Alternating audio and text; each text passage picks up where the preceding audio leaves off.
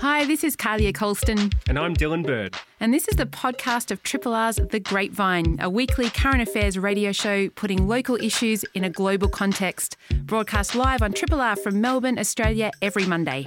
Hope you enjoy the podcast. And if you have any feedback or would like to connect, hit us up via the Triple R website. Victoria Police is facing serious criticism across a whole range of areas about their conduct, their complaints and investigations procedures, and their accountability to the public. Anthony Kelly is CEO of the Flemington and Kensington Community Legal Centre, which runs the Police Accountability Project. Anthony is one of around 20 legal and community representatives who have signed an open letter to Premier Daniel Andrews last week. The letter asks the Premier to address concerns raised in an IBAC committee report into the external oversight of police misconduct and corruption. And it's uh, good to have you in at Triple R, Anthony. Thanks for having me. And so, what has this committee actually raised um, with regards to external oversight of police? Well, it's been 14 months now since uh, this quite extensive report uh, was tabled in Parliament September last year, and that report was incredibly groundbreaking. It uh, was came at the end of a 18 month inquiry that uh, heard from victims of police misconduct across Victoria, heard from agencies such as ourselves, Victorian Aboriginal Legal Service, and law firms, and, and, uh, and victims themselves. And it also, um, the, the MPs involved in that parliamentary committee actually went overseas to look at investigative um, models, you know, independent police complaint investigative systems overseas in Northern Ireland and in Canada. And they published quite an extensive, incredibly well uh, researched document um, that called upon the Victorian government to finally uh, resource and provide the capability for IBAC, our independent, broad-based committee against commission against corruption, um, to have the resources to investigate serious police misconduct allegations and uh, it, it, it, proposed that there be a, a, specialist unit within IBAC that focused on police corruption and misconduct, a division, and that they have the powers and the ability and the capability to um, to come in very quickly and investigate those incidents um, that we hear about, you know, quite regularly these days. And um, and so far, that's just sat there. Really, the we know the government's been looking at it, but there's been no response from Daniel Andrews from cabinet, and that's what we're concerned about, and that's what prompted this open letter that we published last week. And have you had a response? No, not yet. What really surprised me from, from having a look at that report is the the fact that IBAC apparently can only investigate about 2% of the complaints it receives. So otherwise, the other complaints that, that are received are investigated sort of in-house by police officers themselves. So is that one of your chief concerns? One, that there's woeful kind of under-resourcing of IBAC itself, but also that the process for investigating those complaints itself doesn't have enough kind of independence? Absolutely, yeah. That's the crux of the problem. At, at the moment, if there's a, a death in custody, if there's a police shooting, if there's an allegation of a human rights abuse, a serious assault, um, by police, um, that gets investigated by the police officer's own colleagues, essentially. So the Professional Standards Command are a unit within Victoria Police. Uh, if it's serious enough, they get called out. If it's an allegation that's not deemed to be serious enough, then often it could be um, a someone local, the local a local inspector being brought in from another, from another area, from another police station to do the investigation, or often they're they're um, handballed down to the local area um, to the officer in charge of that particular police station if it's just seen to be a, uh, a minor uh, an offence. And what that provi- what that means is that, and we've uncovered this in our own case files. We've got um, evidence of these sort of things happening. Is that there's collusion and there's minimisation and there's very poor investigations of these uh, incidents. Uh, what it means is that the the incident is is looked at from people in the same interpretive community.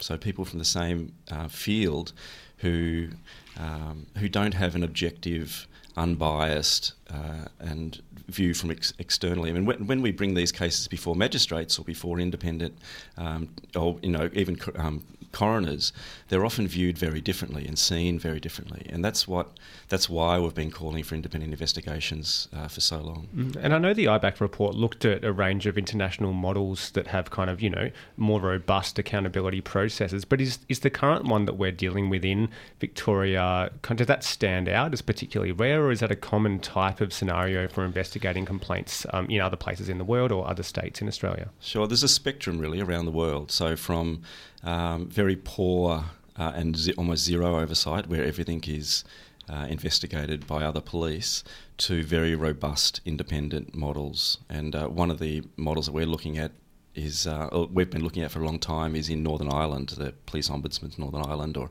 in Canada, where they have teams of trained civilian investigators um, getting to incidents within the first hour after after it occurs, gathering their own evidence, interviewing police, keeping them separate, interviewing victims and witnesses, and gathering that evidence right from the word go, and then. Um, producing very transparent reports uh, and and being able to prosecute um, police themselves, uh, being able to recommend disciplinary charges, all those sorts of things, and that's the sort of system that really that we need here in Victoria.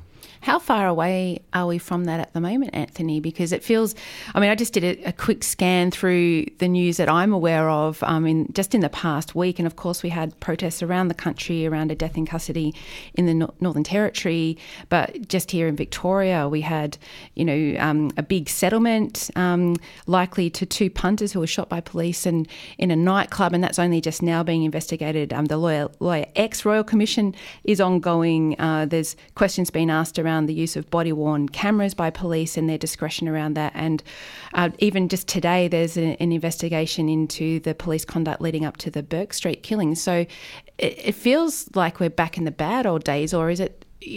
I mean, is this just the sense we've got at the moment? Is this the system working, or what, what's what's your take on it? Well, yeah, it's pretty relentless at the moment, and we're right to ask questions. We're very right to um, to query all these incidents because Victoria Police have the legislative capacity and and, and uh, ability to use lethal force. They can pull guns and shoot citizens, and in the case of the Inflation nightclub um, shooting that we've we've heard about in July last year, um, police came in very very quickly. You know, the critical incident response team and shot two people, and at a nightclub. And so there's very valid questions raised about that. And really, we don't know. The, in that sort of situation, we, the civil litigation was settled, so it was never brought before an open court.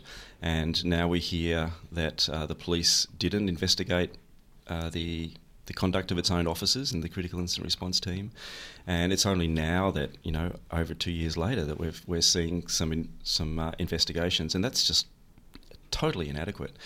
Um, and all of these questions um, are raised. They're not necessarily going to be solved by an independent investigative model, but at least then we've got a, um, an unbiased uh, investigative system where we can, you know, where people in Victoria can um, at least trust a little bit more than what we're seeing at the moment. And you've been running the Police Accountability Project for over a decade out of Flemington and Kensington Community Legal Centre.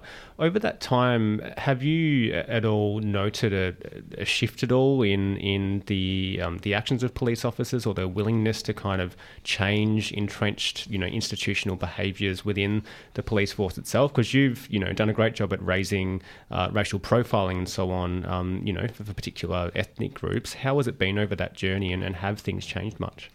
Victoria Police like to see themselves as a professional, change orientated organisation, so they, they put a lot of emphasis on training and policy development and so forth.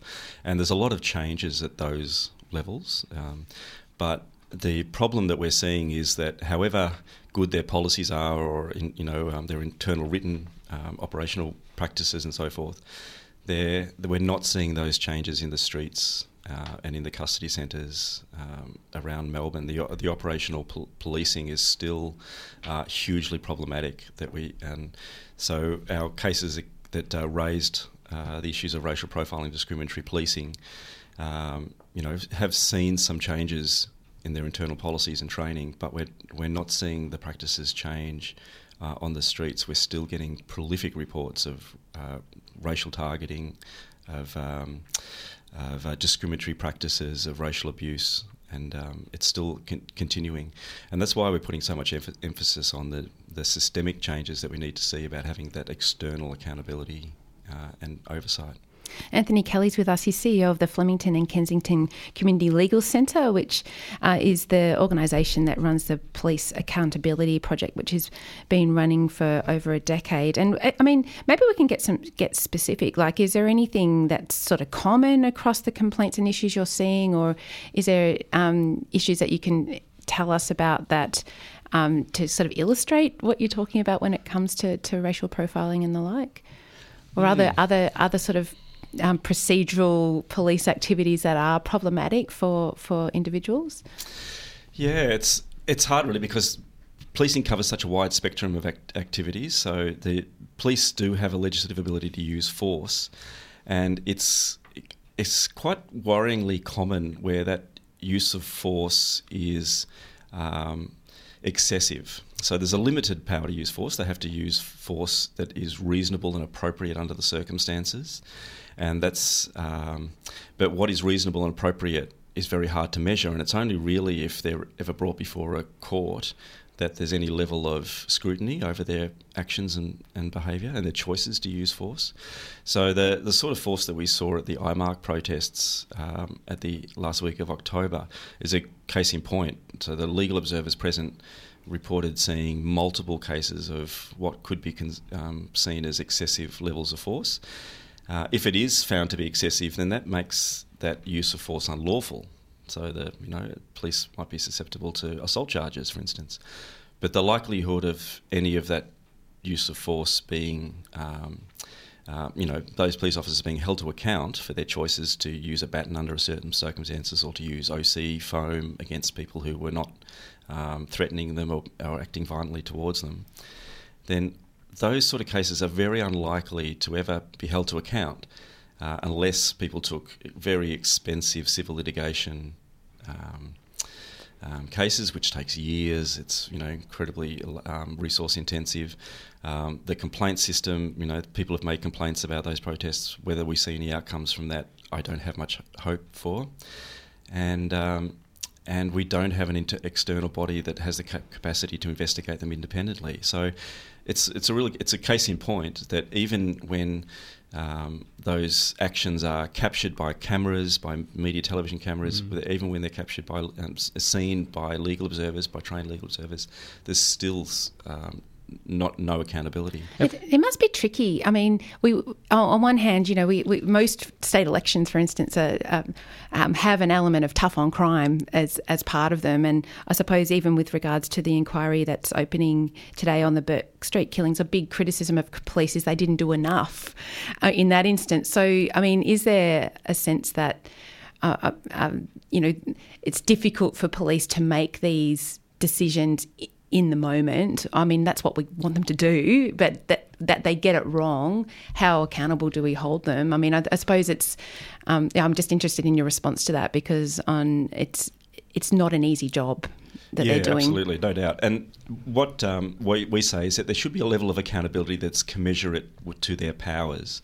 So, um, you know, the power to use lethal force, for instance, there needs to be a level of accountability that respects that and reflects that uh, leg- legislative power that we provide police, or the Parliament provides police. Um, but yeah, it's a, it's it's certainly the the um, the the Bourke Street uh, massacre inquiry that's starting this week is a case in point because Victoria Police didn't want their review into the critical incident response team released. For instance, they wanted they tried to suppress that, and and thankfully the the coroner has seen fit to um, to make that part of the evidence. Uh, and that's really important because transparency, I think, with these sort of police procedures uh, is very important uh, for the public to understand what's going on. Um, but it's also um, it's also really important about the, the the intrusion that police have in our daily lives is quite extensive, and people experience policing very differently. So, you know, white middle class people in Melbourne and Victoria might see police as a protective force, but for so many communities and individuals around uh, around Melbourne and around Victoria uh, are fearful of police and um, are scared about what, what, the reaction might be if they call them. Uh, and the policing responses that we see all, all too often um, either uh, make things worse or criminalise the um, people who call them. uh, intrude upon lives unnecessarily, and um, and it's it's something that we're concerned about in terms of just that um, the ability of police to extend and ex- intrude upon um, people's lives in ways that is uh, you know is detrimental. Um, the, you mentioned the law and order campaigns, the, the electoral cycle that we see, and the you know the racialised crime panic that Victoria's experienced over the last three or four years, really has driven a lot of the policing practices that we've seen um, over over recent years. Um, you know there is a lot of targeted and racialised policing that's going on around uh, around Melbourne, and uh, you know specific operations targeting young people of colour and it's they mightn't say that in their operational orders. Of course, they won't mention they won't mention um, particular ethnicities, but we see it in practice, and it's um, it's equally concerning as if they were um, if they did mention it explicitly. Um, off, off, the back of those kind of election campaigns as well, and law and order really being used as a sort of um, election wedge. Uh, we've seen a big addition to the police budget in Victoria. There's more police on the streets. Crime as a proportion of the population has kind of gone down over the years, but the accountability system over that time has not really changed. We've seen increases to the budget and so on, yet the accountability system has remained more or less the same. Do you think the government is willing to improve the system as we currently have it? I, I would like to hope so. I hold out hope that a responsible government will see the need very clearly for a, a robust accountability system. Um, it's been um, you know, for the safety of Victorians is one is one thing. So we've seen um, pensioners in Preston who have been pulled out of their homes and capsicum sprayed and brutalised, and that's been you know, captured on on camera. Again, it's that that rarity. Um, but those sort of cases really exemplify why this is necessary. We shouldn't have to wait before these sort of incidents get media attention before IBAC comes in and investigates and then ch- decides to prosecute um, those those members. Um, and I'd like to think that cabinet and parliament and the you know the um, Victorian government have a degree of control over Victoria Police that allows them to put in these these sorts of things. It's very concerning if if their you know their reluctance is about um, how much influence and sway police and the police association have over um, the Victorian government and our electoral system. And just before we let you go, Anthony, how cooperative are VicPol with your project, with the Police Accountability Project? We work with them all the time, uh, ironically, on lots of at lots of different levels. We're continually discussing and, and talking with um, Victoria Police and Command and so forth, um, either in the courts or in the um, or in spaces and advocacy spaces um, they certainly um, see us as a you know critical thorn in their side, but um, accountability is something that they is in their interest. We know that there's police members who are also calling for accountability. You can see that um, the system internally is not is not effective, and they're not seeing unbiased investigations themselves.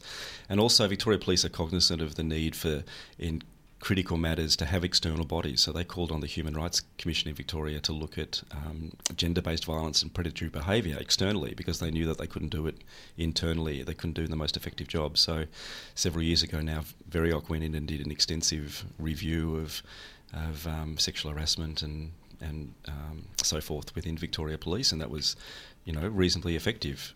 So the need for external in, independent investigations we think Victoria Police are well aware of. It's just a matter of now for Parliament to, to um, take it by the middle, really. It's been great picking your brains and um, hearing about the work of the Police Accountability Project. Anthony Kelly, CEO of the Flemington and Kensington Community Legal Centre, one of around 20 legal and community reps who have signed an open letter to Premier Daniel Andrews last week asking um, for the government to address concerns raised in an IBAC committee report. So it'd be interesting to see what comes of that. This is a podcast from Triple R, an independent media organisation in Melbourne, Australia. To find out more about Triple R or to explore many more shows, podcasts, articles, videos, and interviews, head to the Triple R website at rrr.org.au. Ross Garnaut has long been influential in climate and energy policy discussions in Australia. Among other things, he's conducted not one but two climate change reviews for government, the first in 2008 and the second in 2011. Earlier this year, he delivered a series of lectures on the climate and energy transition in Australia at the University of Melbourne, where he's a professional, a profess- professorial research fellow in economics. Ross Garnaut has now produced a book spelling out the risks and rewards for Australia in a low emissions economy. It's called Superpower, Australia's low carbon opportunity, and we've got him on the phone. It's great to have you with us, Ross. Hello, Carly. And uh, what stands out, um, I suppose, to you as being the most significant change since your latest climate change review back in 2011? What have you seen change? Well, there's changes in uh, in the science, mainly uh, reducing uncertainty without greatly changing uh, average expectations. Uh, there have been developments in ethics. Uh, uh, we've come to understand much more clearly the ethical implications, and I discuss in the book the major contributions to that, including Pope Francis's uh, encyclical on climate change, uh, Laudato Si, there's been changes in the international cooperation, and on the whole, that's been productive and promising uh, with the Paris Agreement tying things together in a different way, and all the countries on earth signing on to that, although Donald Trump uh, uh, now says he wants to get out of it. Of course, a big deal if America does uh, get out of it. We can't do that overnight, and uh, uh, we'll see whether he's still the president uh, at the time the crucial decisions uh, are taken on that. Uh, but uh, the really big changes are the economic ones, uh, where the costs of renewable energy have come down far faster than I'd had anticipated in my very detailed modelling a dozen years ago. and we've become more aware of the very large opportunity for capturing carbon in Australian soils and uh, Uh, pastures, woodlands, uh, forests, and uh, uh that's uh, also contributed to realization it's not going to cost as much to deal with this problem as, as we thought. But the, the reductions in the uh, costs of renewables uh, create an opportunity for for us to get a second chance to, to process our own minerals. So we're the natural home of energy using industries when the uh, whole world uh, moves towards zero emissions energy because we've got much better combinations of renewable energy resources than any other country on this earth. And uh, I mean, it's it's good to hear some positive news in relation to, I guess, the costs of addressing climate change being, you know, much lower now than you'd predicted in your analyses in 2008 and 2011. We've be- kind of become accustomed to hearing a lot of bad news about our inaction on climate change and that sort of thing. Yet there's been over the past, uh, you know, decade or so, climate change or paralysis on the climate change issue when a lot of changes in government policy. I guess looking forward, where do you see most optimism for where we can start to transition the soonest and, and bring about some of these changes that you've outlined in your book? I suppose one has to draw a contrast between uh, the, the improving opportunity uh, and uh, the for, uh, where now we can see economic advantages, more prosperity for Australians, more employment and incomes for Australians by going faster contrast between that and uh, incoherence in policy, and if you like, a uh, failure to realise the extent of the opportunity or to grasp it.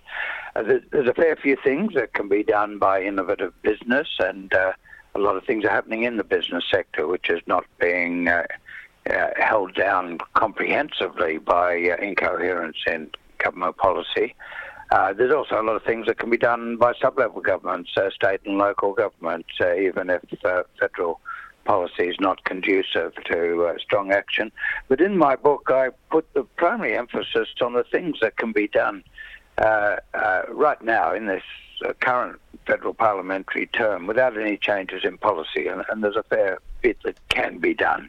and uh, we can make a very good start uh, within the framework of current federal and state policies, and then uh, uh, new policy decisions in future can be taken in in a political environment that's been changed by early success.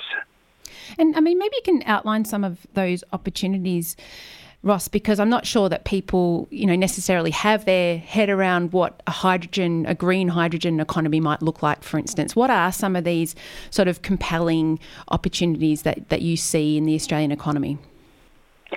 Well, uh, just take uh, processing a couple of a couple of our minerals, a couple of the many uh, opportunities for new manufacturing industry, but uh, pro- processing uh, uh, iron ore into iron metal.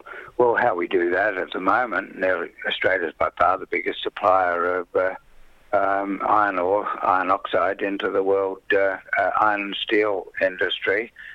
China makes half of the world's primary steel and gets 70% of its uh, iron ore imports from Australia. Uh, uh in the uh, uh, zero emissions economy, that, that won't be done by metallurgical coal, either mined in China or, or, or imported from Australia. that will be done through hydrogen. when you combine hydrogen with uh, iron ore, iron oxide, you get uh, water as the uh, exhaust, as the waste product instead of carbon dioxide. Uh, and uh, uh, you make hi- hydrogen, you, you, could make it out of coal and natural gas with a lot of emissions. Uh, uh, which uh, either are put into the atmosphere or captured and, and at great expense and put into geological structures, possible but expensive. or you can make it by running electricity through water and splitting uh, uh, water H, H2O into hydrogen and oxygen, then using uh, the hydrogen to take the oxygen out of iron ore, leaving iron metal. Uh, if you do it through oxygen made from renewable energy, uh, then you've got zero uh, uh emissions uh, iron. Uh, for aluminium, and we're also the world's biggest exporter of aluminium raw materials, aluminium oxide, alumina. Uh, uh, if you, already uh, you, we make, the world makes aluminium metal by running electricity through molten uh, uh, uh, alumina, um, aluminium oxide. mostly that's Australian um, alumina that's sent to other countries, Iceland or South Africa or Mozambique or China or, or Korea.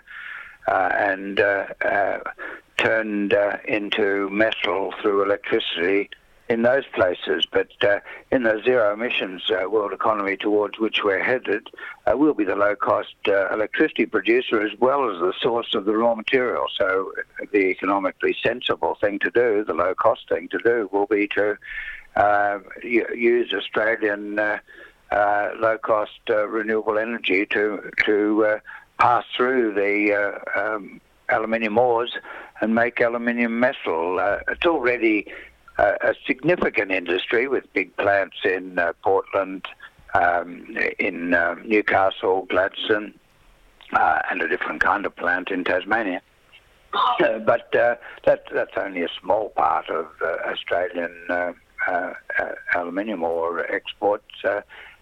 We, we will naturally be the place where most of that is uh, is exported. And uh, as I mentioned in the book, if we turned a quarter of our iron ore exports uh, into uh, um, into uh, iron metal and half our aluminium ore exports into aluminium metal, that, that alone would be far more value, far more exports, far more jobs in and jobs in rural and provincial Australia than uh, all of our current coal and gas exports. We're speaking with Ross Garnaut all about his book Superpower Australia's Low Carbon Opportunity, which was compiled following a series of lectures he delivered earlier this year out at the University of Melbourne. And some of those examples you just spoke about, Ross, some of those opportunities for Australia that exist kind of in the here and now um, as we face a transition away from fossil fuels intensive industries. Uh, they it sounds like there's a real opportunity for Australia at, at, the present time, but some of the issues that have arisen with climate policy around the world is that the costs of addressing climate change and transitioning come early and the benefits come a lot later. And you can understand how that kind of short termism might plague governments around the world in their decisions to embark on, you know, kind of a rapid scale change to their economies. Is it a really crucial time for Australia to capitalise on this now if we are to reap the benefits in the future? I mean, how many years do we have to harness this potential? Well, just take aluminium. Uh, aluminium now in Portland, in uh, Newcastle, in Gladstone, uh, is made by uh, um, using Australian uh, ores uh, and running through the, that ore through the alumina um, electricity made from coal. Uh, that's that's turning out to be much more expensive than the alternatives. And if we don't change that, then that industry will be dead in uh, Portland and uh, uh Newcastle and Gladstone. Uh, uh, certainly over the next decade, in some places earlier than that. but and and if we let it die, it, it's harder to get it going again. Um, uh, not impossible, and it probably will happen, but will take much longer if we uh, make the transition to low-cost renewable energy now. And I say in the book, uh, and I've got uh, a lot of analysis backing it up, that we could pr- provide power at uh, globally competitive prices to those smelters right now if we if we were clever in our use of the new energy. Uh, uh, do it now, and those places survive, and we've got a base for them to become very much uh, larger later on. And of course, later on, we'll need a lot, a lot more than them, a lot more than in large smelters at uh, uh, Portland, Newcastle, and uh, uh, Gladstone to take use of the opportunity. There'll be new ones in other parts of Australia. Uh, as well, most importantly, probably alongside the alumina resources of, of, of Western Australia. But we do set back the opportunity quite a lot if we let the existing industry die uh, using the old uh, coal technology as it becomes less competitive uh, rather than moving quickly uh, with the new technologies. It's really interesting you say that because I think there was a sense around that when the car industry in Australia um, closed down and there was a sense, well, you know, why couldn't it have transitioned to produce electric vehicles or whatever? But do you think there's a, a sense that we can ha- have our cake and eat it, that we can keep emitting now and not transition, but also be part of the new low economy um, low carbon economy of the future? And are we deluded to think in that way, do you think, Ross? Uh, well, well, cars are a different case because we didn't have great advantages compared with the rest of the world in making cars. As it happens, uh, we, we, forced a decision uh, out of uh, Toyota and General Motors at a time when our exchange rate was so high that it was an easy decision for them to close. At today's exchange rate, the Toyota plant at, uh, at least uh, would be competitive globally, from what I know of the cost a long time ago. So, so it was a, a pity that uh, uh, those decisions were taken when our exchange rate was uh, abnormally high. But anyway, that's water under the bridge. And cars are, are, different because we don't have any special advantage in cars. We do have a special advantage in low cost energy because no other country has has anything like the solar and wind resources that, that we do. And the combination of them is a very powerful combination. When I was doing my first report, I received a visit from the chap who runs the German uh, solar energy program, which at the time was the world's biggest solar program. It's now second biggest behind uh, uh, uh China, but it was the biggest then. And uh, he was a little bit distressed in talking to me because he'd worked out that uh, the west coast of Tasmania was the worst solar resource in Australia, and it was better than the best place in Germany. So we've got big natural advantages in the emerging world uh, of uh, energy using industries, uh, that makes this opportunity much bigger than, than the one for cars. And it's not a matter of having your cake and eating it uh, too, it's a matter of uh, eating the cake that's got the right ingredients, and the, the right ingredients for the future are low cost renewable energy. You've consciously proposed policies and initiatives, uh, Ross, in this book that can sort of sit within the major parties' broad policy platforms. As you say, it could be kind of you know legislated, and we could embark on this journey in the current term of parliament, rather than advocating for something entirely you know drastically different from what we have currently. Have you had much of a response from from government at all? Of course, you've played a very significant role in directing um, you know climate policy and the economics of climate policy in the past. What's been the response so far? I, have had uh, positive response from uh, a lot of people uh, who are very interesting, uh, interested in, intrigued by uh, the, the potential uh, for economic advantage that I spell out. but at this stage of my life, I'm focusing on on setting out the ideas and explaining the, the potential. the days when I was directly involved in uh, policy advice uh, um, are, are, a long way uh, uh, in the past, and uh, uh, now I'm concentrating on uh, I- explaining the opportunity to the whole community, including the political community. And um, and before we let you go, I'm interested in your views on on drought, and of course we've got the intense spring bushfire season happening as we speak. Um, how complex is it to talk about land use when it comes to the transition in Australia? Uh, well, we do have to take account of the, uh, the, the climate change when talking about land use. And uh, in my big report uh, 11 years ago, um, simply drawing on uh, what the scientists were saying, uh, was the detailed and good science. We had a lot of that in Australia. We have a lot of that in Australia. Uh, I was saying. Um, I uh, pointed out that if uh, the world did nothing about climate change, we just kept uh, uh, greenhouse gas emissions growing uh, in line with economic growth uh, uh, as we had done for a couple of hundred years, then uh, then the, we would see a substantial drying as well as warming of southern Australia, where most of our agricultural production is, and amongst other things, we can uh, sadly look forward to a 90% fall in uh, irrigation uh, production uh, in agriculture in the Murray-Darling Basin. Um, uh, now we, we, we could uh, avoid a lot of that fall. Well, couldn't avoid it all. We could uh, avoid a lot of it if the world got cracking and uh, uh, took strong action on climate change, and, and that's still the the case. We've suffered a lot of damage in the early pages. First couple of chapters of the book, I point out there's been a quite substantial reduction of stream flow into the uh, Murray and the catastrophic reduction into the Darling, which threatens the uh, the future of the, the Darling as a, as a river system. Um, we can't bring uh, change the, the past, but we can uh, stop it getting worse. It takes global action and uh, we need to be on the side of uh, the, the uh, forces that are trying to get rather than trying to block uh, global action.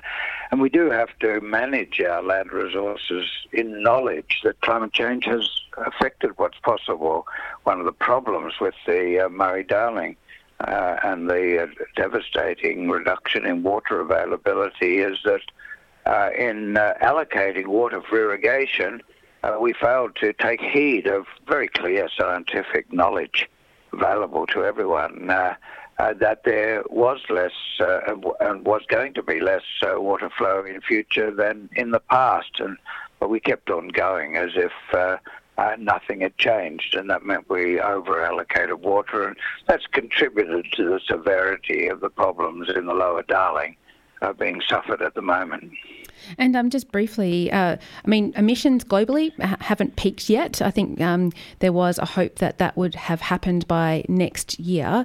Uh, and I, I, think though there are there is science out there saying that we can still limit global warming to one and a half degrees, which is at the lower end of what the Paris Agreement speaks of, which is limiting warming to well below two degrees. Where do you fall? Are you are you optimistic about? Uh, I suppose the global ability to keep temperatures at that lower range rather than than the higher range? Well, it's still possible. Uh, uh, and I'm optimistic about the opportunity to do so, and how well Australia would do if we if we played our role in that.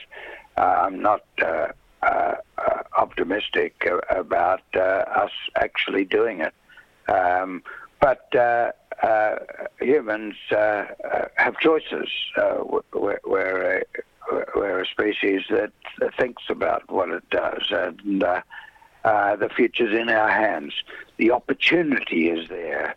uh, for uh, uh, us to be on the side of those who want to stop this problem getting much worse. At the moment, uh, most other substantial economies are, are much further down the track of contributing to a solution than we are. Thanks so much for all your time this morning. Very nice to speak to you. Bye. Likewise. Uh, Ross Garnaut, uh, his book Superpower Australia's Low Carbon Opportunity is out uh, through La Trobe Press, and um, you can get your hands on that. And I think you can also still listen back to his lecture series that that book is based on called The Climate and Energy Transition in Australia, where that was delivered at University of Melbourne, where he's a um, professorial research fellow in economics. And I think a really interesting um, viewpoint. Uh, of course, Ross Garnaut's uh, done not, not one one, but two uh, climate change reviews for government. This is a podcast from Triple R, an independent media organisation in Melbourne, Australia. Triple R is listener supported radio and receives no direct government funding. If you would like to financially support Triple R by donating or becoming a subscriber, hit up rrr.org.au to find out how going to keep the talk going. And Amy Hetherington, the Big Issue editor, is our guest next. Uh, we're going to celebrate 600 issues of that magazine. I was in my last year of journalism school when the Big Issue launched in Melbourne. I remember it well because it was a big moment, um, not only to have a new publication hit the streets, but that would be sold by vendors and that it was also part of a not for profit with a mission to support people experiencing homelessness and disadvantage. It was a pretty unique package and 600 issues later, um, we've got the big issues editor in the house, Amy Hetherington. It's like, what, 23 years ago? Yeah, 23 and a half years. There you go. Um, congratulations to all the people that have been involved with the big issue over those years. And it must be a good feeling to be the editor when it hits this milestone.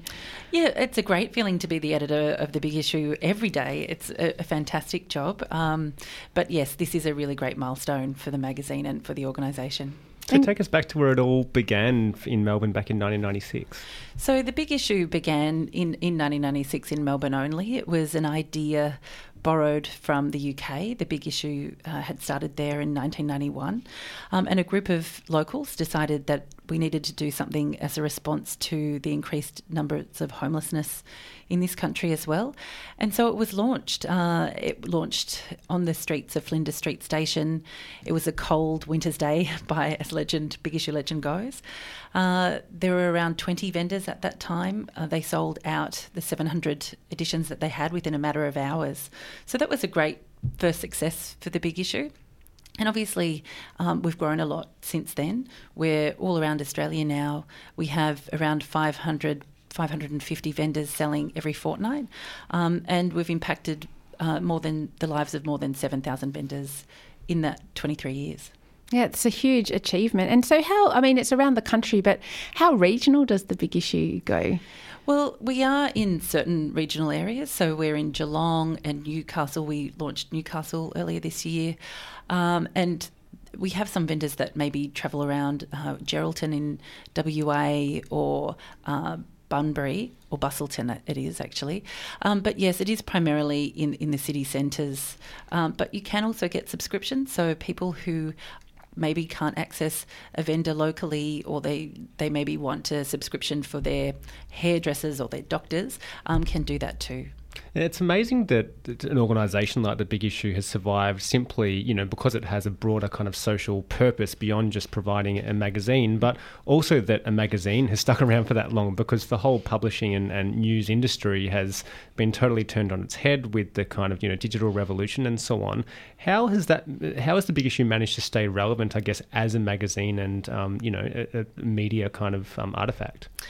Well, we have a really great editorial team. Um, I do say so myself. Um, but it really is that unique quality that the big issue has, where our relationship is with the vendors and the customers have that very much one on one contact. And we live in such a digital society that that relationship and those relationships um, aren't as prominent as they used to be. You might not know that you, you know not every exchange that you have with someone is face to face anymore. Um, but we do have an increased readership year on year. Our vendors earn more money last year than they have before, which is fantastic. So it is testament, I think, to everybody that's involved, whether it's the volunteers or the staff, and the, particularly the vendors themselves, but also our customers and the loyalty there. Um, also, we do get access to some really great people, and I think that they uh, appreciate the model and the role that the big issue plays. And so that's really good for us too. So it means as a reader, you know that you're going to get really great content in there as well as um, that relationship with your vendor. And when you say great people, you mean uh, great people to profile or great stories or, and, and great writers. Yeah, so we have some really fantastic contributors. Uh, our music editor is Sarah Smith from The Breakfasters. Oh, yeah. I've heard of her. yeah. She's spoken to Liam Gallagher for, yeah, for this edition. Uh, it's a really fantastic interview. Um, uh, movie uh, our film editor Annabel Brady Brown has an interview with um, Antonio Banderas, um, and on the cover we've spoken to Cold Chisel, uh, head of their national tour. But we also have some really good writers as well um, who've written in this edition and every edition, as well as those arts editors. Uh, we have Anna Funder's written an essay for this edition. So we're, we're really fortunate in that way. Yeah, and as well as that, in, in this particular edition, you're kind of celebrating some of the vendors and people who have been part of the, the Big Issue family for a very long time. Tell us about some of those and, and I guess how you wanted to celebrate their contribution and, and role in the Big Issue. Well, the Big Issue is our vendors. They are the heart of the Big Issue. So they they are integral to everything that we do. Um, when we're planning the magazine, we think of that as well. Uh, we do have vendor stories in every edition, as you said, and that's one of the unique things about the big issue is the stories we're able to tell. Um, and we have a vendor profile. One of our vendors shares their story. In this edition, it's Louis, who is a legend in Melbourne. Um, he's really well known on the streets of Brunswick back in the 90s. He's been a vendor on and off for those 23 years. I think he started around edition 12. Um, and he's sharing his story. Uh, we have vendors who stay for obviously not as long as, as Louis, but um, we also have vendors sharing stories in the magazine every fortnight uh, in a street sheet column. We've extended it. We've got a new look mag for our 600th. So we now have an extra page of vendor stories, um, and that is really important for us. So they share their poems or their letters, their opinions and ideas. Uh, we have uh, a Brisbane vendor, Ben G, telling his story about being a wedding singer for one of his uh, one of his customers. Um, it's a pretty amazing relationship that they have. Um, she heard him sing about five years ago. He was a professional musician. Um, and now he sings on his pitch every morning. And she said to him, If I ever um, get married, I really want you there. So that's happened. And yeah, yeah it's a great story. so, how do you sort of keep touch yourself with vendors? Like, is there a connection between the editorial team and the and the people selling the magazine? I moved to. I'm from Melbourne, and I moved away to Sydney for a long time. And when I moved back to Melbourne and started this job, I discovered that people I knew the most in Melbourne were the vendors. So as I walk around the city, I stop and have chats all the time. But yes, we do talk to our vendors in Melbourne and around the country for stories, and we ring them or see them face to face. But every fortnight, we also do a breakfast launch for the magazine. So we really treasure that time because we get to sit down and break bread with our colleagues. So um, we had a bit of a bigger launch for this one because it's our 600th. It's a really good time for us to have a chat, catch up, check in with what's going on in each other's lives, share some stories. We have cheese toasties, different fancy ones in the Melbourne office. Some other states do barbecues and, and things like that. So it is a really tight community and the vendors love something, they'll tell us. If they don't like something in the magazine, they'll tell us. Because they, they've got an interest in it. Because, um, I mean, if they can't sell it, then that's their livelihoods as well. And that, what a really unique interaction because anyone else making magazines, you know, they're selling it to newsstands. And of course, the newsstands want them to sell hmm. as well. And distributors want them to sell. But it's this is very personal. It's a very direct line. It is. And so they do tell us. And we have a unique um, sales team, essentially. They get very, we get immediate feedback feedback from their customers and also from our vendors. Hopefully, I, am pretty sure they like Chisel uh, when we showed it to them on Friday. But yeah, sometimes it's hit and miss. We, we do try to consider that as well when we're putting together the cover. And for us, the magazine needs to have impact on the street, it needs to stand out. There's a lot of stuff happening on the street. We need people to see the vendor and also see the magazine at the same time when they're a few metres away. So that's a, a bit of a different thing when it comes to considering the big issue covers. Mm, and just speaking of the covers, I love the story in the current edition of the person who appeared on the first edition of the big issue. Yeah. And um, tell us that story. So, Shep Huntley is um, a juggler and he makes bubbles now. He's m- relocated to Byron. And he was on our first cover. The first cover was about buskers in Melbourne. Um, and he uh, was approached as part of that story. Now, he knew about the big issue because he spent time over in London busking. So, he understood that concept. Um, and so he said, "Yeah, great. I'd love to to do this." And he was really stoked about being on the cover. He told us so much so that a few months after, I think a few weeks actually after it appeared here, um, he was over back in London and he was carrying it around with him all the everywhere. I mean, he had it in his backpack and he went uh, to a footy match over there. I think it was Arsenal versus Chelsea. Um, and he saw Cathy Freeman in the crowd and he ran over to her and said, Cathy, Cathy, look, I'm on the cover of this new magazine called The Big Issue in Australia and you're on the back cover because she was in an ad for Australia Post. And she said, amazing. Um, it was 96. She hadn't run the Olympics yet. So anyway, um, so she she signed it for him and they had a, a, little bit of a chat. And so he still got that signed somewhere in his garage, he said, um, preserved. But he was really proud of, of being on the cover, particularly the first one. Um, and I think that that's the thing about the big issue is that it, it does have those amazing stories, but there is also that connection to the magazine that people have that's a lot different than other publications. Mm. Well, it is a social enterprise, really, isn't it? it is. And and it so it does other things. And I suppose mm. people really know the big issue because of the magazine and might think that the big issue is just the magazine, but mm. it, it has more going on than that. Like, you, you know, there's still the soccer yeah. A tournament that happens and other other things that you're doing yes. as well.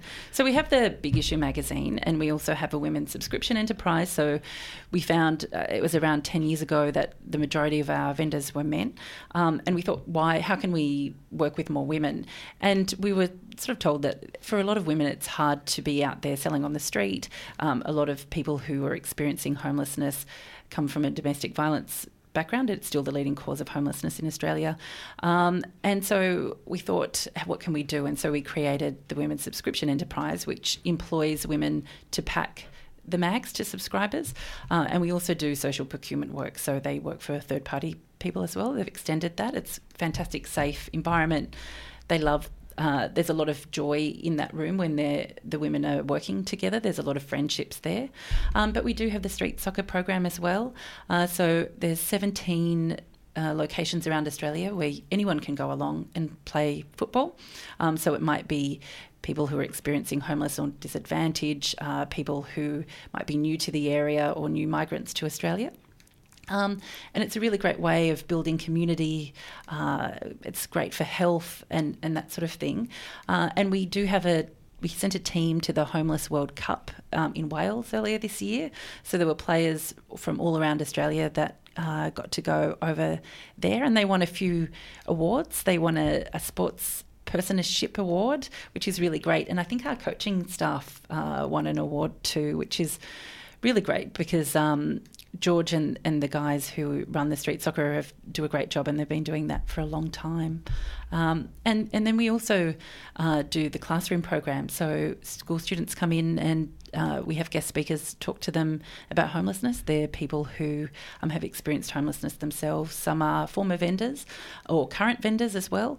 Um, and so, yes, there's a lot of other things going on at the big issue more yeah. than the magazine. Yeah. There's so much that's grown out of it. I mean, looking ahead, you know, you're marking this 600th edition mm. milestone and you can kind of savour that for a while, but there's another edition to produce and so on. What uh, are there initiatives or activities you're kind of looking to expand on or do more of into the future?